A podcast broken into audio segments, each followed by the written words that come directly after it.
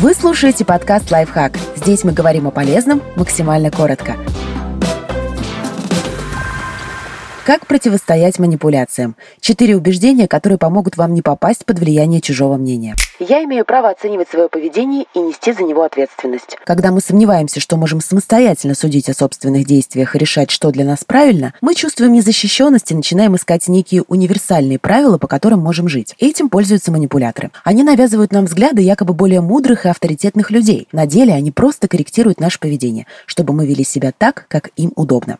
Я имею право изменить свое мнение. Наши взгляды и оценки тех или иных вопросов меняются на протяжении жизни. Мы развиваемся, получаем новый опыт, анализируем разные точки зрения и выбираем лучшее для себя. Однако есть люди, которым некомфортны перемены, и они вынуждают нас оправдывать новые убеждения и извиняться за старые, чтобы убедить нас в том, что с нами что-то не так. Я имею право делать ошибки и отвечать за них. Неудачи – неизбежная часть жизни и ценный опыт, который помогает нам становиться лучше. Когда мы воспринимаем ошибки как абсолютное зло, на которое способны только недостойные, глупые и никчемные люди, нами легко манипулировать. Оступившись, мы постараемся загладить вину правильным поведением и согласимся на любые условия.